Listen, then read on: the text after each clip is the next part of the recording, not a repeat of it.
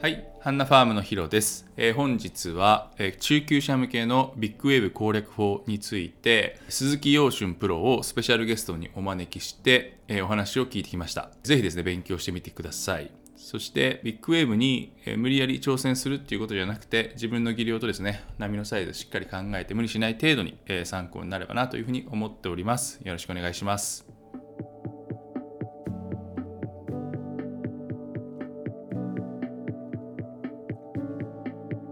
ち向いこっち向き向きながらちょっと手振ってみてくださいよ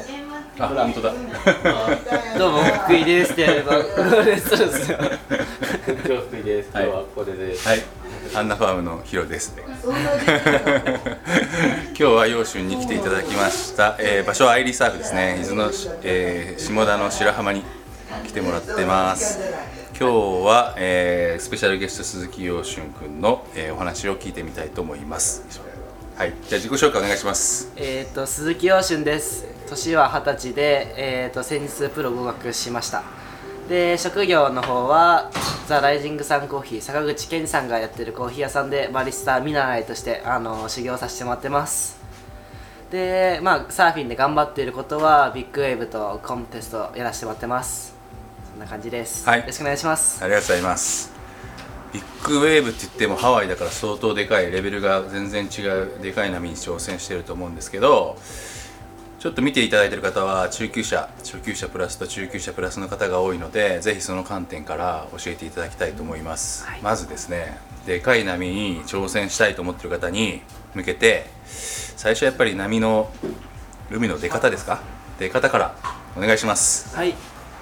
出方はまずその日その日によってコンディションはやっぱ違うと思うので、まあ、海入るまでしっかりとまず波を客観的に見ることが大事でその時に見る項目っていうのが、えー、とカレントの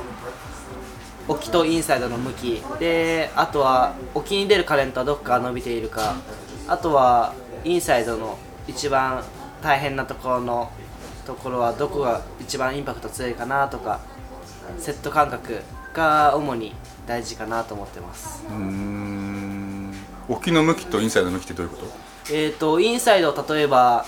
海を見て右側にすごい潮が回って流れてるとしても沖の方は逆に左側に流れてる場合もあるので海が回ってる時もありますし両方沖もインサイド右に流れてる時もありますし、うん。で逆に沖はみんな漕いでない何も、あのー左右に動いてないのにインサイドだけゲットする人はすごい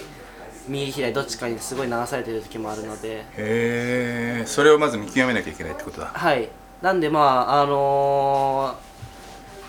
人が他の方がやっぱゲットしたりとか沖にも入ってると思うのでやっぱそこを人の動きを見るのはやっぱ大事かなと思います。じゃあまず人の動きを見て、はい。インサイドはどっちに流れてて沖はどっちに流れてるかを見る、はい。それでその次が？その次はセット感覚ですね。あそっか。いつでかい波が入ってくるかとか、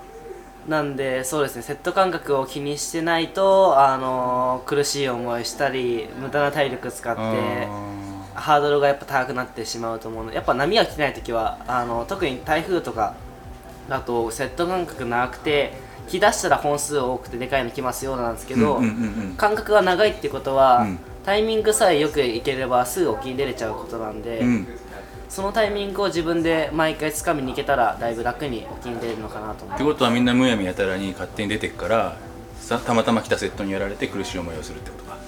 まあ、もちろん自然なんで不規則な時もあるんですけど、うんうんうんうん。そのパターンも結構多くあるのかなという印象です。感覚っていうのは大体何分にどれぐらい来るかっていうのを知るってこと？はい、うんうんうん。平均として、まあ、台風とかだと波長波の間隔が結構長いので7分とか結構ロングタイムになるんですけど、うん。普通の波だと多分3分から5分で大体セットうんうんうん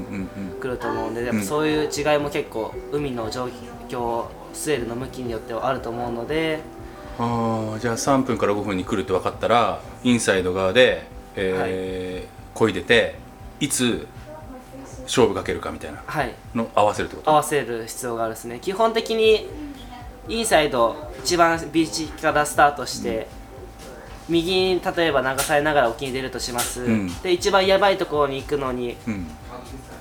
流されすぎないように。逆にあのー流されていくんだったら流されるのを計算しながら、うん。あのー闇の弱いとこ出やすいところに向かって流れていくのをまず計算しないといけないんですけど、うんうん。その時にあの流れに逆らって漕ぐと疲れちゃうので、うん。別にそこはあの逆らわ逆らわない。逆はいはあ噛んじゃったんですけど。ははいい。はいそう、逆らうとどうしても力使っちゃうんで、うん。逆に乗った方がパドル自体は速くなるんで、うん。でその感覚を待つの？はい。なんであの待ってる間はゆっくり、うん。あのドルフィンで、うん。まあ後ろできれば下がんないぐらいでがベストかなって。本当のキワキワまで行っちゃったら、まあ、下がんないぐらい現状待機してればいいし途中だったら、まあ、普通に漕いで沖に出て流されながらばその行きたいポイントまで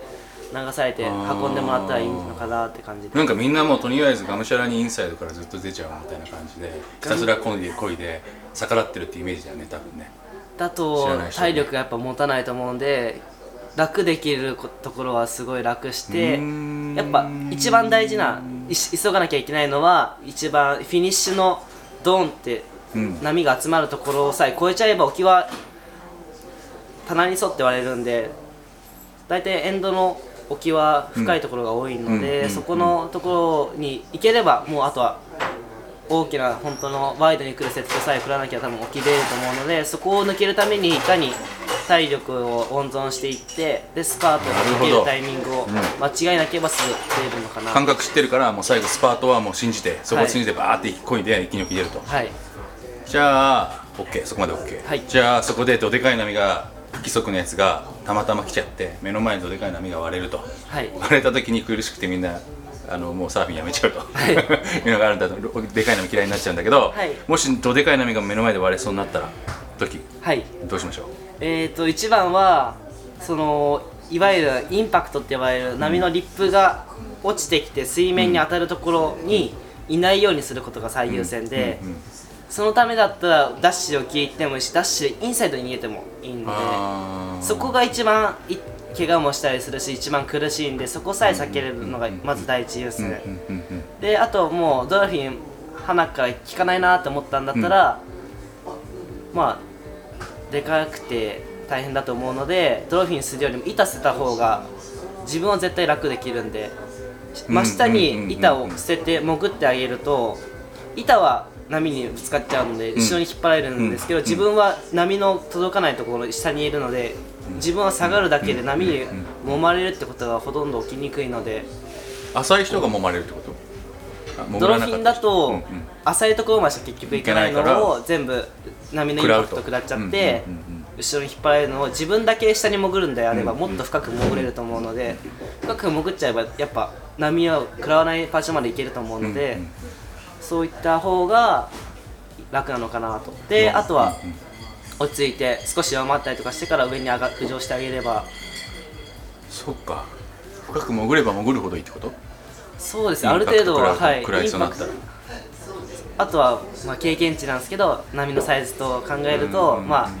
楽して途中でやめたりもできるんですけど最初は多分分かんないと思うんで、うん。深くでいいと思います。なるほど。多分途中から板が邪魔になってある程度から潜れなくなると思うんですけどそこまでいけば大体だいぶ楽に食らうことができるかなって感じです。ん面白いっす。そっか。じゃああとなんかあ付け足すとしたら、波にはインパクトあって、うん。一回水が前に思いっきり出ます、うんうん収まります。一回その出たやつが、うん。また引いてまた押すの、うん。この繰り返しでずっとスープも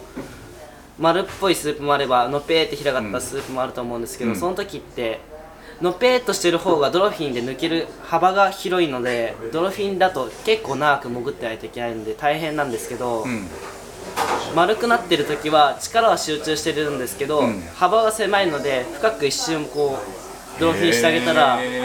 タイミング的には楽なので長く長い幅をやろうとするとやっぱ浅くなるし、うんうんうん後ろの最後の方で引っかかったりとかすると、うん後ろにまた出た時に揉まれるっていうか、うん引きずり込まれちゃって前に進まなくなりなりやすいので、そこはちょっとこう丸まって引いてるところであったりとか